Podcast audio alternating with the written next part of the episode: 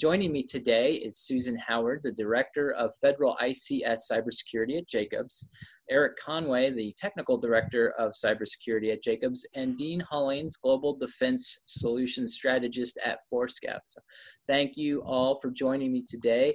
Uh, we've got a, a great list of questions to go through. We're going to start with Eric, and this first question is around the differences uh, between informational technology systems and operational technology systems. And so, Eric, what I'd like to ask you is can you describe some of the differences in cybersecurity between IT systems and OT systems, and what can be learned from the IT world that could be shared with the OT world about securing these environments?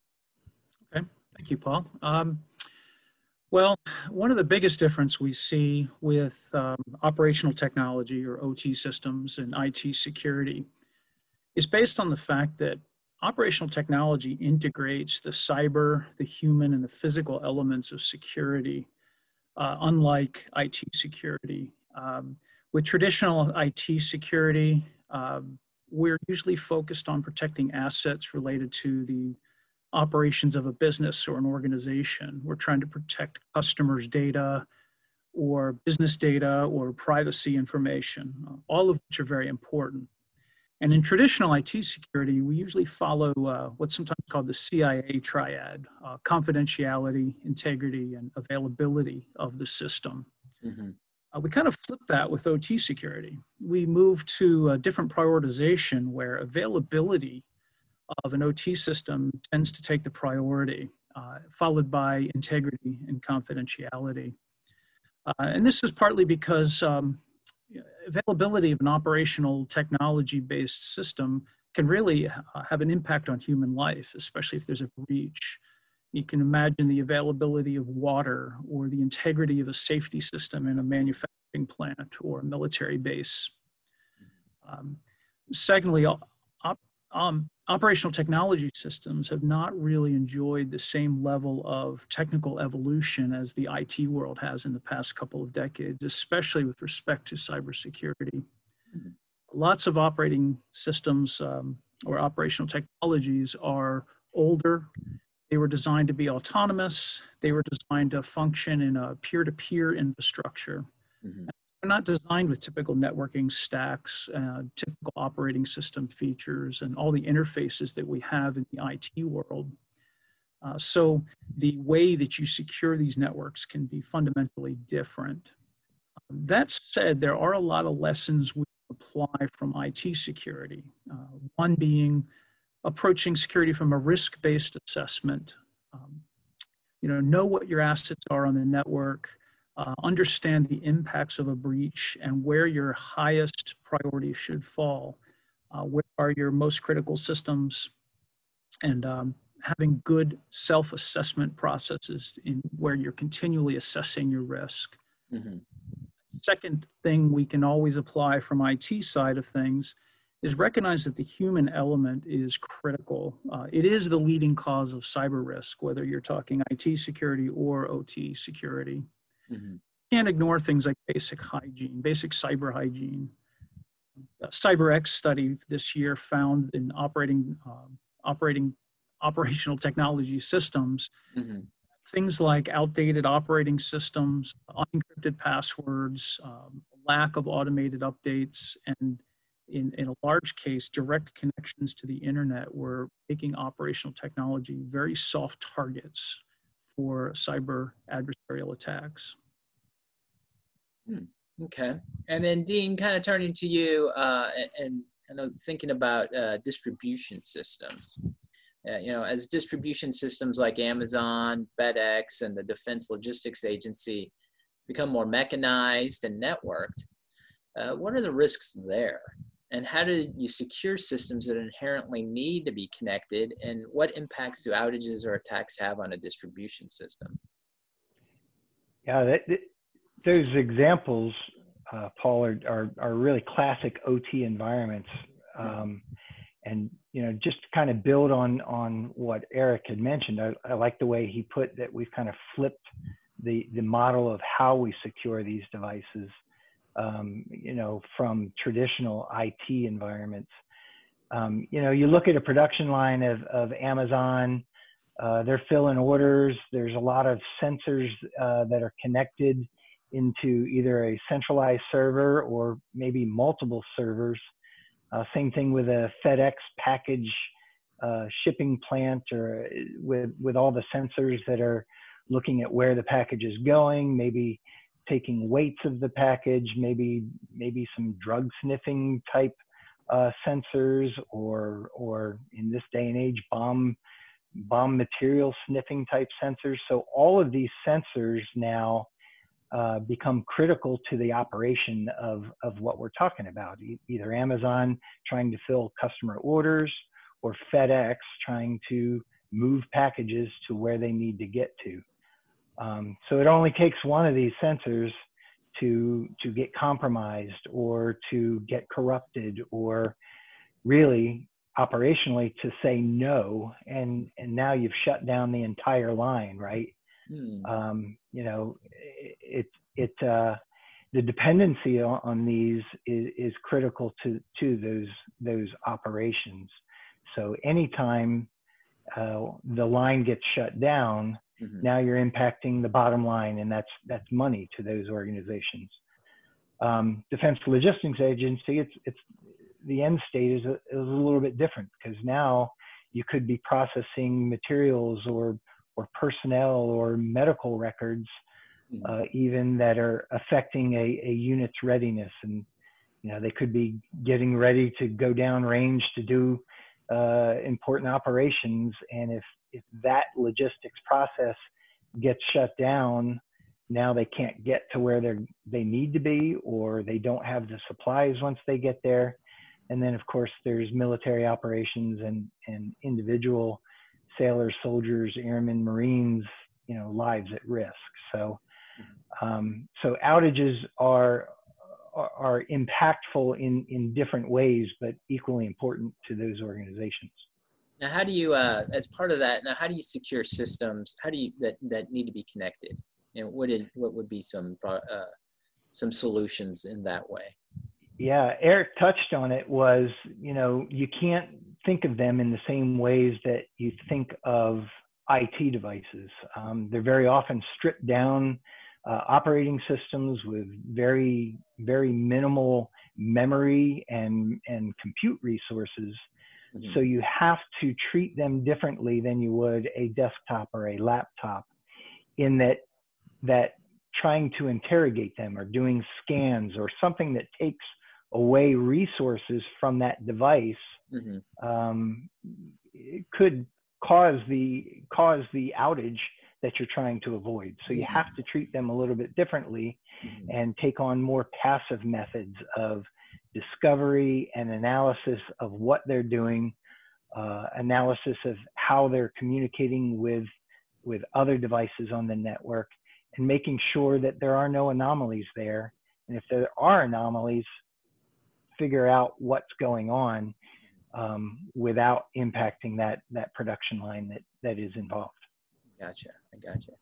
Uh, let's uh, turn the discussion a little bit to the, the U.S. government and um, you know securing industrial control systems there. So uh, I'll start with you, Eric, and then Susan. I'm going to bring you in on this, uh, you know, especially with your role at Jacobs and working with the federal government. So, Eric, just to start us down this path, can you speak to the importance and strategy of securing industrial control systems in the U.S. government? Sure. Thanks, Paul. Um, you know, we, we have to recognize that our U.S. critical infrastructure is uh, completely owned and operated and run on industrial control system technologies. Um, and that a lot of these, uh, in fact, the majority of these systems are not owned by the government, they are owned by private enterprise as well. Mm-hmm. So it is very important that the government and uh, industry work together to secure this infrastructure.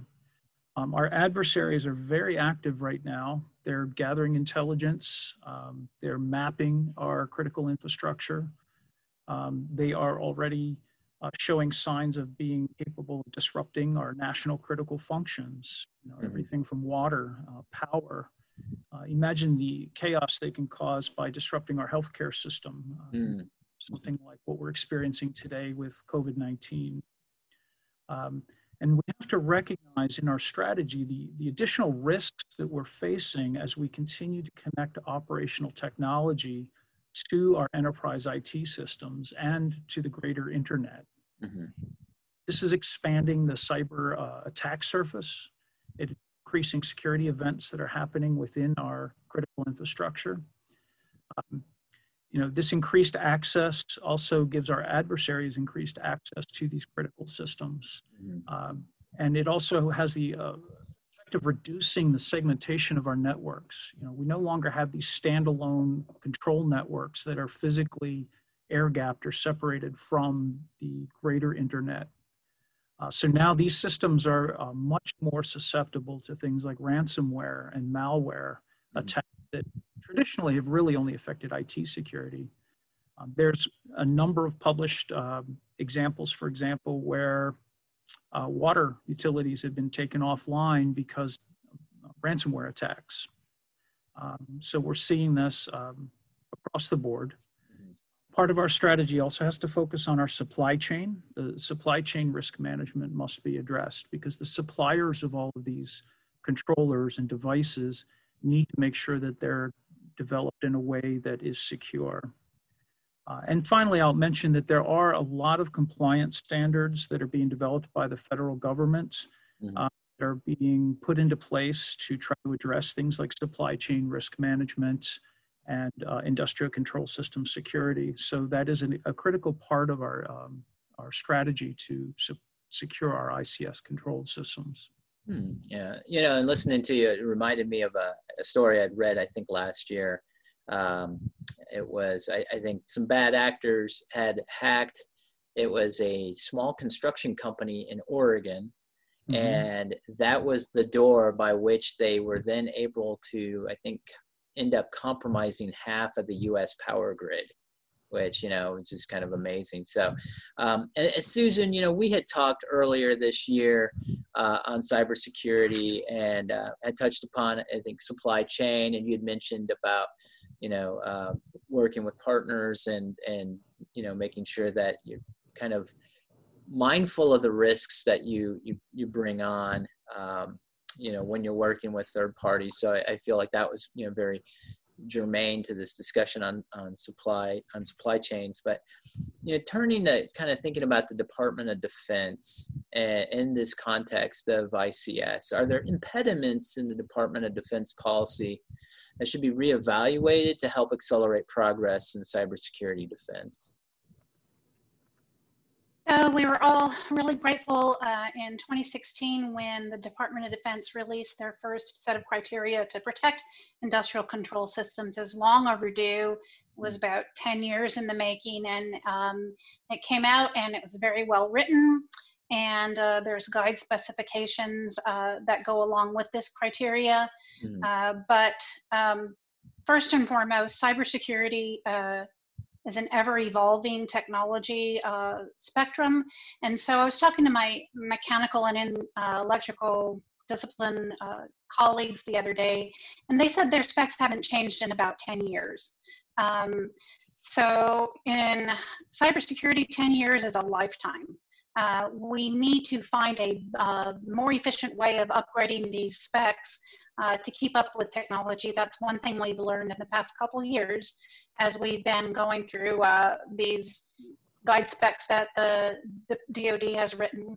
Uh, another thing we've learned is that um, there's no uh, language or process uh, defining validation and commissioning. So our contractors get out to the site and they do what they're asked to do, but they don't know when they're done.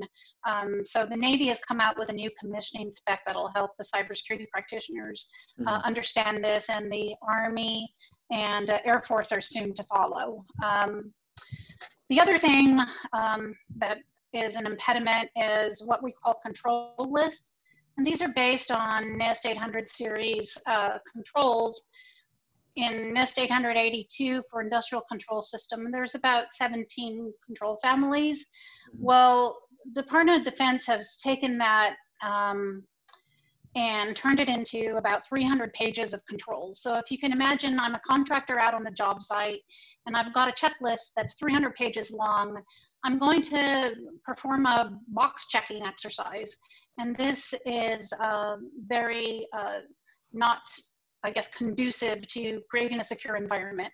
We don't want box checking exercises. We want secure environments uh, when they leave the site. So so this has been realized and there are some efforts underway to improve the guide specs and improve the uh, criteria that was written. Um, and it was great when it came out uh, four years ago and it needs to be a continuous iterative process. Okay, and then as a follow-up, you know, a couple of terms that were I was introduced to, you know, as we are preparing to uh, have this discussion, uh, is uh, the 802.1x and then network access control. Now, can you explain what those are and how are they different and why is this significant in the industrial control uh, systems environment? Yeah, so I'll start first with defining the problem a little bit. Um, and I just talked about how the specs haven't kept up with technology and industrial control system. And so the basic problem here is that we're trying to fit the square peg that is industrial control system mm-hmm. into the round hole that is IT. 802.1x is an IEEE standard. It's been out for a long time, and it works great in the IT enterprise environment, especially for wireless. It's how your uh, your iPad, your uh, laptop, your phone can uh, authenticate to a wireless environment, right? Mm-hmm. We tried to do uh, 802.1x wired in the IT enterprise for many years. Some have succeeded, but uh, just as many have failed because of a lot of things. Um, but for industrial control systems, we cannot force 802.1x into that environment, which is how the specifications are written now on the DoD side, at least. Um, and there's a couple of good reasons for that. Um, there's a few things that 802.1x needs in order to work. Uh, one of them is called a supplicant, right? A supplicant is something that the client has that you, it, they use to authenticate. So imagine in the in the Internet of Things or IoT, a refrigerator, right? A refrigerator doesn't have a supplicant. Um, so how is it going to authenticate? Um, it can't via 802.1x. It cannot. Uh, same with a lighting sensor, or um, I was just working on electric meters yesterday. They don't have supplicants either. Mm-hmm. Uh, the other thing is a PKI environment. Uh, the industrial control system world doesn't typically connect to a PKI public key infrastructure environment like IT does. The certificates are not, uh, you know, gained by a certificate authority because a lot of the DoD systems are intentionally not connected to the internet so this doesn't is not the default. Um, so that's the so the certificate the supplicant and then a management console is needed to make 802.1x work. Um, again your refrigerator isn't connected to a management console. Your mm-hmm. electric meter isn't uh, connected to an authentication management console. Um, so this is why 802.1x just doesn't work in industrial control systems.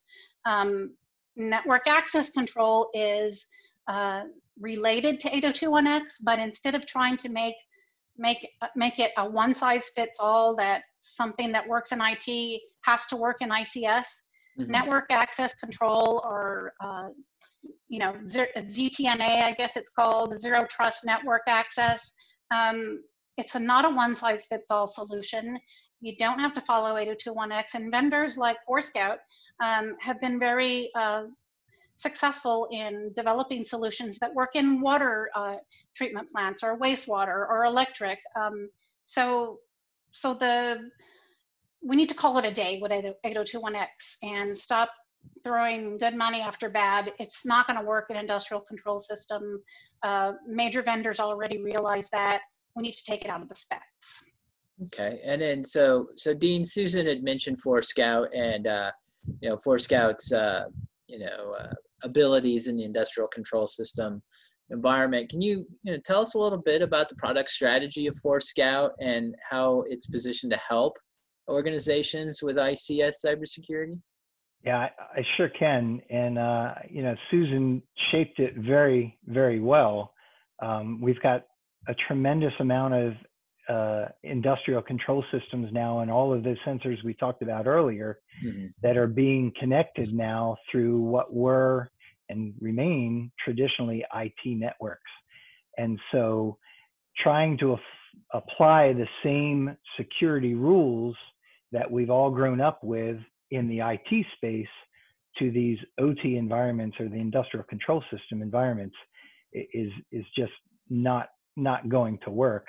And the one that was pointed out is the dot one X requirement.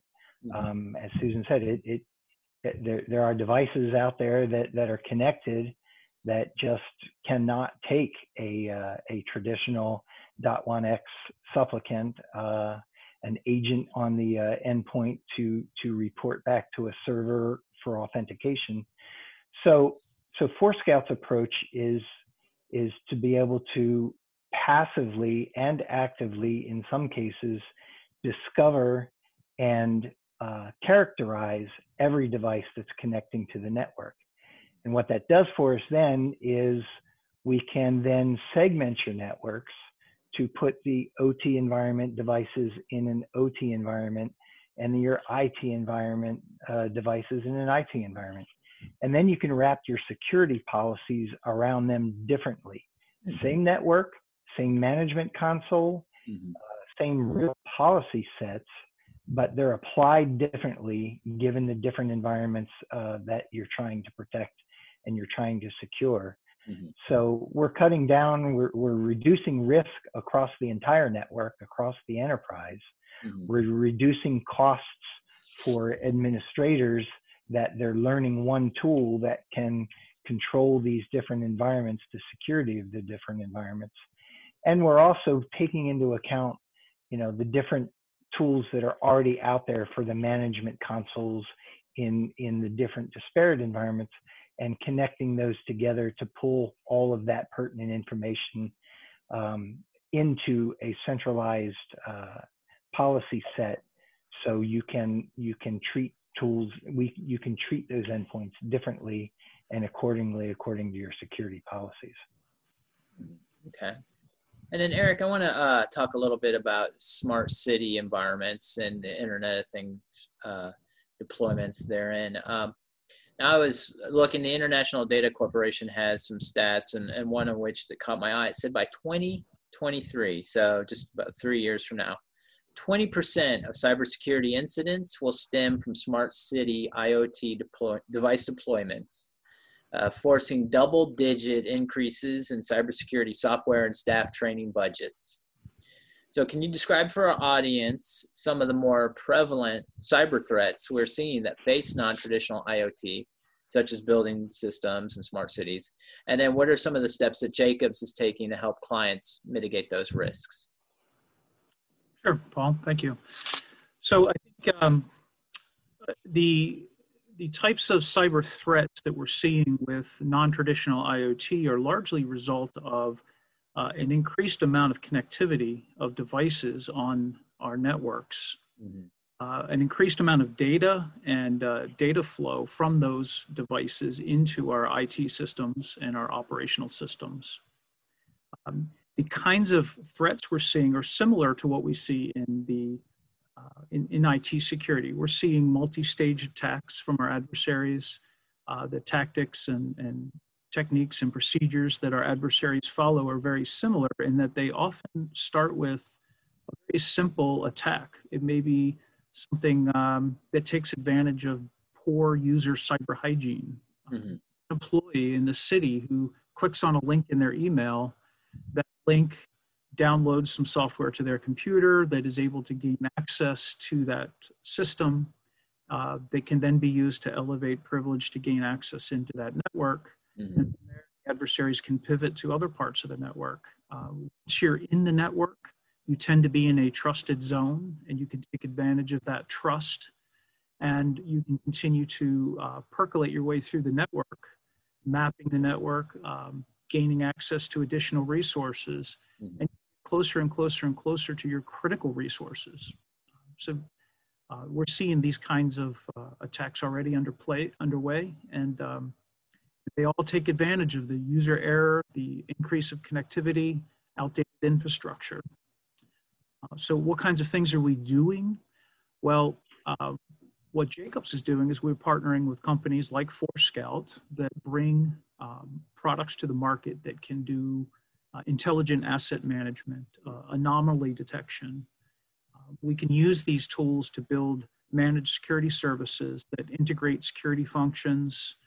They allow us to analyze network traffic. Uh, they uh, allow us to implement things like user and endpoint level protection and anomaly detection. Another area that Jacobs is working is helping customers uh, and clients implement zero trust solutions. When I mentioned that kind of common tactic of getting into a network, excuse me, and then pivoting into other sections of the network, you know, mm-hmm. taking advantage of the trust models, the zero trust solution or the zero trust architecture uh, disables that by essentially wrapping all of your critical assets in a, uh, a zero trust paradigm where you have to constantly um, authenticate with your, your system before you can gain access to any critical piece of data or system or software. We're also finding uh, constant assessment is uh, a, a, very, very uh, strong way of mitigating risk. It's not enough to just institute a bunch of security controls, but you have to continually assess your security posture.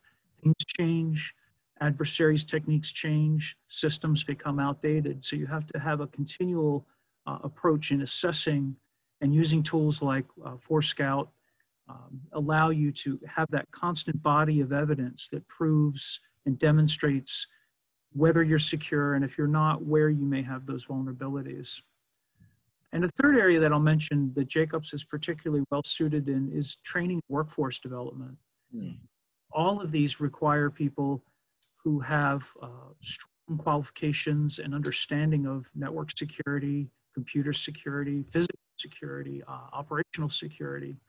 Uh, and Jacobs works very hard to uh, train and develop the next generation cyber workforce to make sure we have the people that can do these jobs. Hmm, excellent, excellent. Yeah, and I think I think human talent is going to be key, both in like how we address it, but then also raising awareness. You know, social engineering and just kind of greater uh, cyber cyber hygiene, as you've been saying. You know, among among an organization. So, uh, Dean, kind of pivoting a little bit on this. You know, we're we're talking about you know smart cities. We're talking about an environment that's rich with devices that are trading all kinds of information you know, uh, sensors and whatnot. But let's, you know, we're talking about attacks and the attacks in the city environment, but what about military installations? You know, particularly that it might be embedded or networked into these communities. How is the impact different there for military information or installations compared to, say, a civilian community? Yeah, absolutely. Thanks, Paul. That I mean, smart cities are are are the way of the future, right? But just think about that for a second. Can you picture in a city every single traffic light turning red at the same time, or every single traffic light turning green at the same time? I, I mean, it, it it's astounding to me. Um, so you know what Eric had talked about with with getting people trained and understanding the impacts and the, the details of all of this is, is going to be critical. And I start out that way because our bases are not standalone bases anymore. Um, maybe back when I started in the in the Air Force, in the well a while ago, um, maybe maybe we had a whole lot more standalone capabilities on our bases. Mm-hmm. Uh, but today we're really in uh, the DoD installations are becoming more and more integrated into the communities around them. They get power generation, power distribution, water, um, the the the fuel uh, tank farms that that house the fuel for the vehicles or the aircraft on a flight line. Uh, you know, these are traditionally off base, and so getting the pipelines to feed the fuel and the sensors that monitor the fuel pressure on those lines or that power that we were talking about, the distribution to get power onto the base, all of that's dependent on what is happening in the environment around them, in the community around them. And so, again, back to what we talked about earlier, the, the difference is um, when, when you're talking about the community, yes, there's a lot of businesses that are going to get impact, maybe some government, local government um, uh, services that are going to get impacted, maybe some inconvenience because a a commuter uh, a commuter function, be it those traffic lights or a train, uh, metro train here in the DC area, uh, maybe those are impacted and it impacts the community, the, the, the people themselves. But again, on a military installation, now you're talking about military operations. You're talking about the readiness of the forces uh, being degraded um, potentially being being turned off and going to a red status mm-hmm. because of an impact to something as as simple as again back to Eric's point someone penetrated a camera on the corner of a uh, of an intersection in the middle of the city and use that access now to get to where they really wanted to get to moving laterally across the network and causing a, a much bigger disruption than than that that specific camera.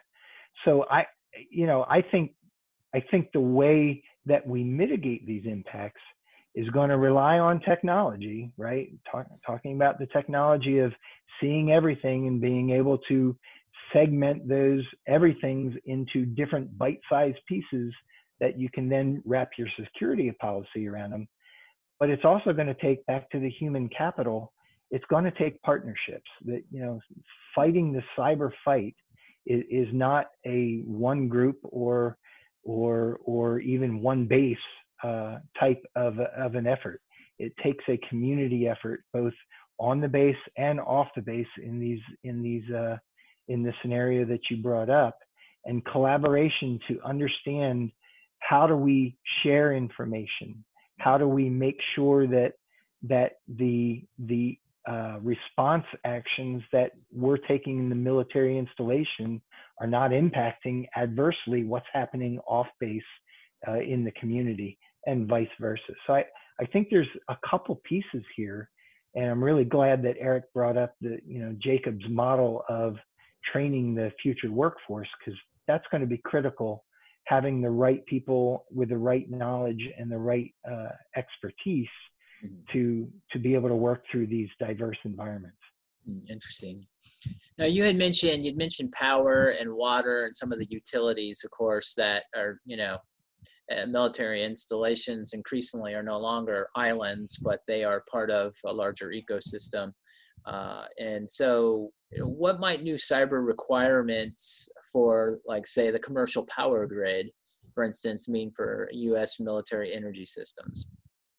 Yeah. So, so it's interesting that um, you know Susan brought up earlier the the 300 page document that that uh, becomes a checklist of as long as I do all these checks, you know, I'm secure, right? Right. Um, and and what I'll bring up is that there has been recent uh, legislation and recent efforts. Uh, I think Eric alluded to them earlier you know, specifically uh, uh, efforts coming out of the Department of Energy, um, uh, efforts coming out of the uh, the the Federal Energy Regulation Commission, and what we're seeing is a lack of tr- trust that the guidelines that are coming out uh, are really being followed to to what they need to be to raise raise the tide, so to speak, of all cybersecurity across this this this tremendous connected environment that that we all find ourselves in today. Um, so whether whether it's whether it's you know the Department of Homeland Security or the Department of Energy putting out guidelines that say you shall follow NIST you know principles 800 series principles uh, 82 that that that uh, Susan brought up, or, or basic IT principles, 800-171 to secure your networks. But then that follow-on activity to ensure that those are being followed on a continuous process, to Eric's point. And and and then the curiosity, you know, with from my standpoint is it hasn't been really clearly defined how these new regulations and these new guidelines and these these uh, new directives that are coming out for um, you know the the energy world how are they going to get applied to uh, yet another thing on that 300 page checklist that our DoD um, designers and operators are going to have to pay attention to? And and that's not really clear to us yet and certainly something that that we're going to be watching very closely uh, really probably with partners like uh, like Jacobs to see how we can help make a positive impact on those DoD users. Well, and on that on that point about how the requirements are changing and evolving, you know, Eric, I've got to assume uh, that you know the government cybersecurity policy is continuously evolving, or trying to anyway, to stay current with changes, cyber threats, right? The bad guys aren't resting, and so the good guys can't rest either. You know, who are the key players in this evolution, and what are the key attributes that make the new cybersecurity policy or policies different than from the past? Yeah, I, I think Dean really did hit on a lot of the key players, and, and Susan mentioned uh, some of the NIST standards as well. Mm-hmm. Um, so, from the government point of view, some of the key players would be the National Institute of Standard and Technology, which we refer to NIST, and a series of controls called the NIST 800 series. Um, these are security controls that are defined for uh, federal systems, for organizations, as well as for contractors and supply chain contractors that provide services to the federal government. Mm-hmm. There's a wealth of material out there. There's lots of checklists. There's lots of security standards that, if they're followed properly, uh, I think you'd find that our clients, our networks, and our critical infrastructure would be fairly well protect, protected. Um, there are also organizations, uh, Dean mentioned um, DHS, Department of Homeland Security, you know, the Cybersecurity Infrastructure and Security Agency, or CISA, um, puts out a lot of guidance these days that it's very useful for, for organizations looking to secure their networks. Department of Energy's done the same. it all kind of feels a bit fractured still. Mm-hmm. And so there's another element to that. There's other key players. I think that uh, the manufacturers of equipment, in particular operational technology, the, the Siemens, the Honeywells, uh, those kinds of uh, manufacturers have a role to play in producing controllers and uh, PLCs and SCADA equipment that is more resilient to attack. Mm-hmm. The IoT devices that are coming out in, in large numbers uh, should be developed in a way that they are secure. Uh, so they have a they're they have a key role to play there. Uh, and then, as Dean mentioned, partnerships between companies that specialize in cybersecurity. Mm-hmm. It's like Jacobs that have a broad reach across the federal government, across the uh, uh, Department of Defense, throughout the intelligence community, as well as the commercial sector. Uh, partnering with companies like Forescout and some of the cloud service providers and network service providers um, so that we can implement those security controls in a way that's something beyond just simple checkbox compliance. I think checkbox compliance is kind of uh, it's recognized now that it's not enough that we really have to have active security um, and these policies are different now you know we, we recognize that iot uh, it and operational technology this convergence it, it's ubiquitous uh, air gap solutions are really not viable anymore. Uh, we know with the remote workforce that there's an increased need for connectivity. Uh, so the policies that are being defined have to recognize that this connectivity is here to stay uh, and that it does pose an increased risk uh, and that it has to be addressed in any policy. Uh, we have to recognize that our critical infrastructure is largely owned and operated by the private sector. So managing this risk really becomes a shared responsibility between the industry uh, and government. And we have to recognize that our supply chain is a critical component to any uh, way of securing our systems. Uh, we have to implement supply chain risk management policies into our security planning for our national infrastructure. Okay. And, uh, you know, Susan, turning back to you, uh, you know, we talked about supply chain and about, you know, partners and, uh, you know, a term that had, had been introduced to me recently was CMMC, which uh, I believe stands for Cybersecurity Maturity Model Certification. And it made me recall a, a podcast we had done uh, a while back where you spoke about organizational maturity related to cybersecurity. And uh, you describe what CMMC is and why it's important for organizations to achieve that certification? Yeah, it's great that um, Eric is uh, emphasizing supply chain because that's what CMMC is about uh, supply chain, supply chain, supply chain, and mm-hmm. how to uh, ensure that your defense contractors, who are the supply chain for DoD, are protecting controlled unclassified information. Um, in the technically speaking, CMMC, you know, is incorporates DFARS 252, 204, 7012, and the another NIST uh, specification 800-171 for unclassified uh, controlled information. Um, the real goal is to prevent data breaches where the defense contractor is the weakest link in the chain. Um, and it's a really uh, a natural evolution of digital transformation where we now realize that um, all of our uh, sensitive information exists in the digital realm and not uh, on hard copy where we can just head to a shredder and shred it. Mm-hmm. So it, it is part of the digital transformation, the CMMC, um, but it's also part of the supply chain uh, acknowledgement that supply chain is uh, high risk. And so I think the most recent example in the past several de- decades is the Edward Snowden example, right, where a defense contractor was able to do so much damage.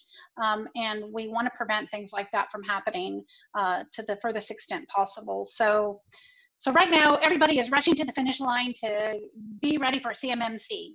Mm-hmm. And right now, there is no official accreditation body for uh, CMMC, but there is tons of self-assessment software out there, uh, ranging from a couple hundred bucks to a couple thousand bucks that anyone can purchase and do a self-assessment. A lot of these are happening at the small to medium business range for defense contractors, and then large contractors like ourselves and um, you know the Northrop Grumman's and the AECOMs and all the A&E environment. Um, we are uh, preparing daily for uh, CMMC uh, accreditation, and uh, we've done a lot of self-assessments. And the way it's going to roll out is that there's going to be like a five-level uh, certification process. So most people will will probably land somewhere in the middle, like a level three, where we can say we have good cyber hygiene. And at towards the end of fiscal year 21, we're told by DoD um, all of our contracts, our federal contracts, are going to require CMMC certification. And you're going to have to say, okay, we meet level three or level four or whatever. If you can't do that, your uh, days as a defense contractor are numbered. So, of course, there's a lot of money on the line here, mm-hmm. um, which is a good thing because this uh, forces accountability on uh, the supply chain. And so it, it's a very good uh, and natural evolution of the um, cybersecurity, tra- digital and digital transformation.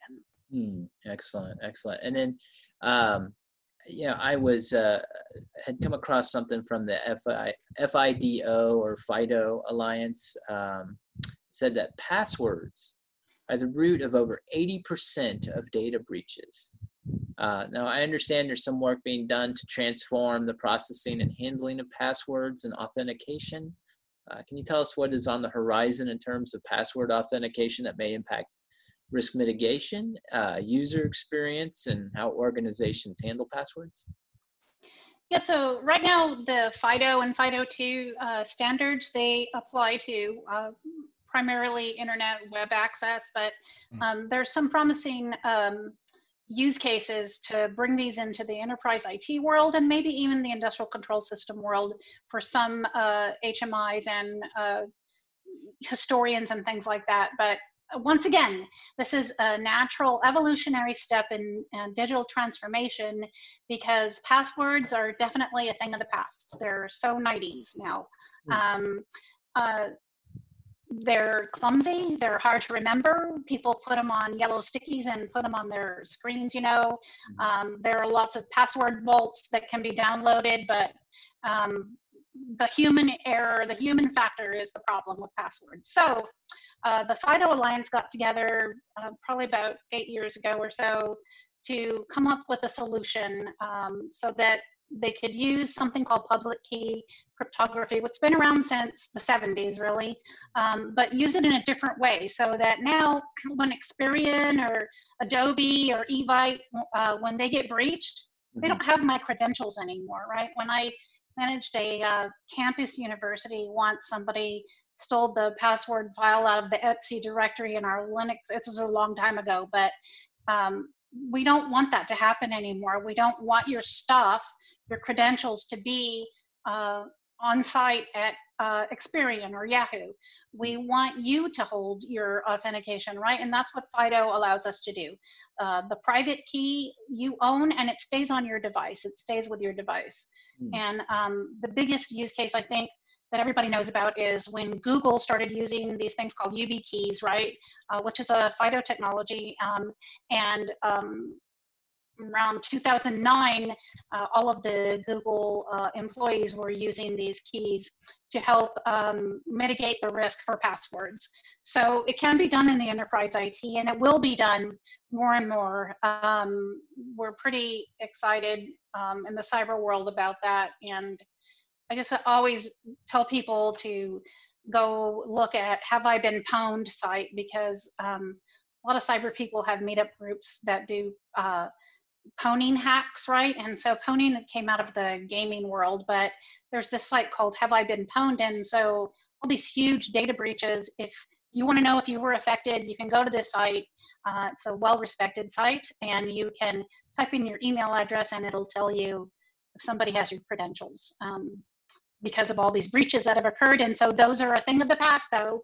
If uh, we roll FIDO and FIDO2 out, in a bigger way. Uh, it's already being used at Bank of America and uh, a bunch of other big players. Uh, Target uh, adopted it on their website presence, um, but it has promising uh, applications for the enterprise as well.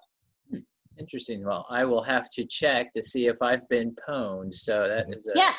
Please do. Thank you. um, so, Dean, uh, getting out your crystal ball here, uh, looking at the next five to 10 years, what do you see the future of security operations centers and tools like security incident and event managers, intrusion prevention and detection? Where do you see all that going? Yeah, wow, five to 10 years is an awful long time in cyber. Somebody mentioned it earlier, you know, 10 years is a lifetime. Hmm. Five years is at least a couple generations, right? So um, I, I, had the opportunity to be on uh, some NSTAC subcommittees. Um, NSTAC is the National Security Telecommunications Advisory uh, Committee to to the administration, mm-hmm. and you know we were looking at we were tasked to look at a couple different areas of cyber and cybersecurity, um, you know, for in the public sector, in for the public good. Mm-hmm. Um, and one of the key things, the key ingredients for improvement um, that always came up was the sharing of information uh, between organizations. And and you know sharing not only the threats but sharing potential solutions before a problem even happens right? So really raising the level of security across the the the, the overall environment. Um, and I think that our, our SOCs today are really the key areas that are making that happen, right? Sharing the information, sharing intelligence, uh, sharing solutions. What I think is going to change, and you know, five years, if if if we don't have this right in five years, um, it, it, it, could be a, a, very significant impact to us. But what I think is going to change is the comfort level of automated action. Um, we we tend to want to share information between sectors, between verticals, uh, between organizations, between companies, but we don't want each other to affect each other. We want to have that human in the loop that says, I've got to be able to get this information, to analyze this information, to take uh, you know, uh, uh, appropriate actions to make decisions, informed decisions, and then task my operators to do something about it. That's I, that just took me a couple minutes, and guess what? We got hacked a whole bunch of times just in that conversation right there. So I, I think the evolution of of SOCs, um, you know, over the next five to ten years, is going to be really taking the technologies that are either already available or will continue to evolve and get better and better and better but but but putting trust in those to be able to based on on policies take automated action so that that uh, we can react we can quarantine we can we can control we can you know bring bring a wrapper around a problem before it spreads all across for instance uh, the medical community like mariah did or, or something along those lines mm-hmm. and so the SOCs already have in place the command and control for their individual organizations the SOCs already have in place uh, connectivity to other SOCs to share information i think we'll have to evolve uh, into automated action between those SOCs and amongst those SOCs to really be able to keep ahead of uh, these cyber risks that we've been talking about today. Hmm, interesting, and, and, it will be interesting to see how like things like artificial intelligence and machine learning are going to be deployed.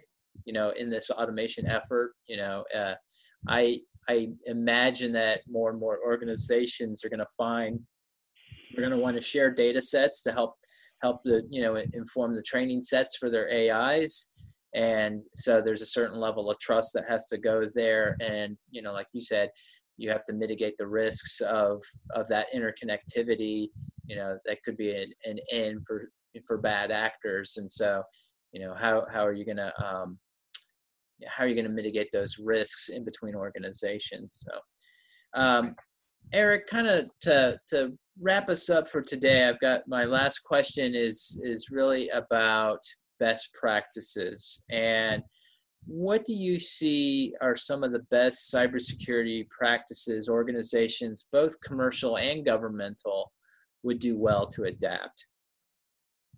Uh, it's a very good question, and there's lots of guidance out there, and some of it's conflicting guidance.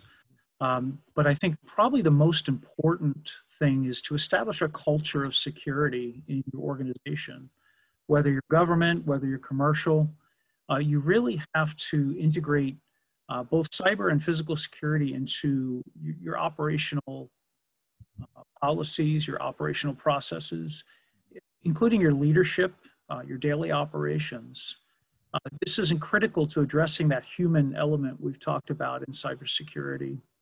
Um, and it also has to be integrated into all of your regular business processes. We've talked about supply chain. You, you need to know your vendors can be trusted. Uh, not only that, but you need to know that your contracts are with trusted companies. And if you have subcontractors, you have to know that they're also going to come and work with you in this kind of culture of security. So that's a very human based uh, best practice that we need to follow.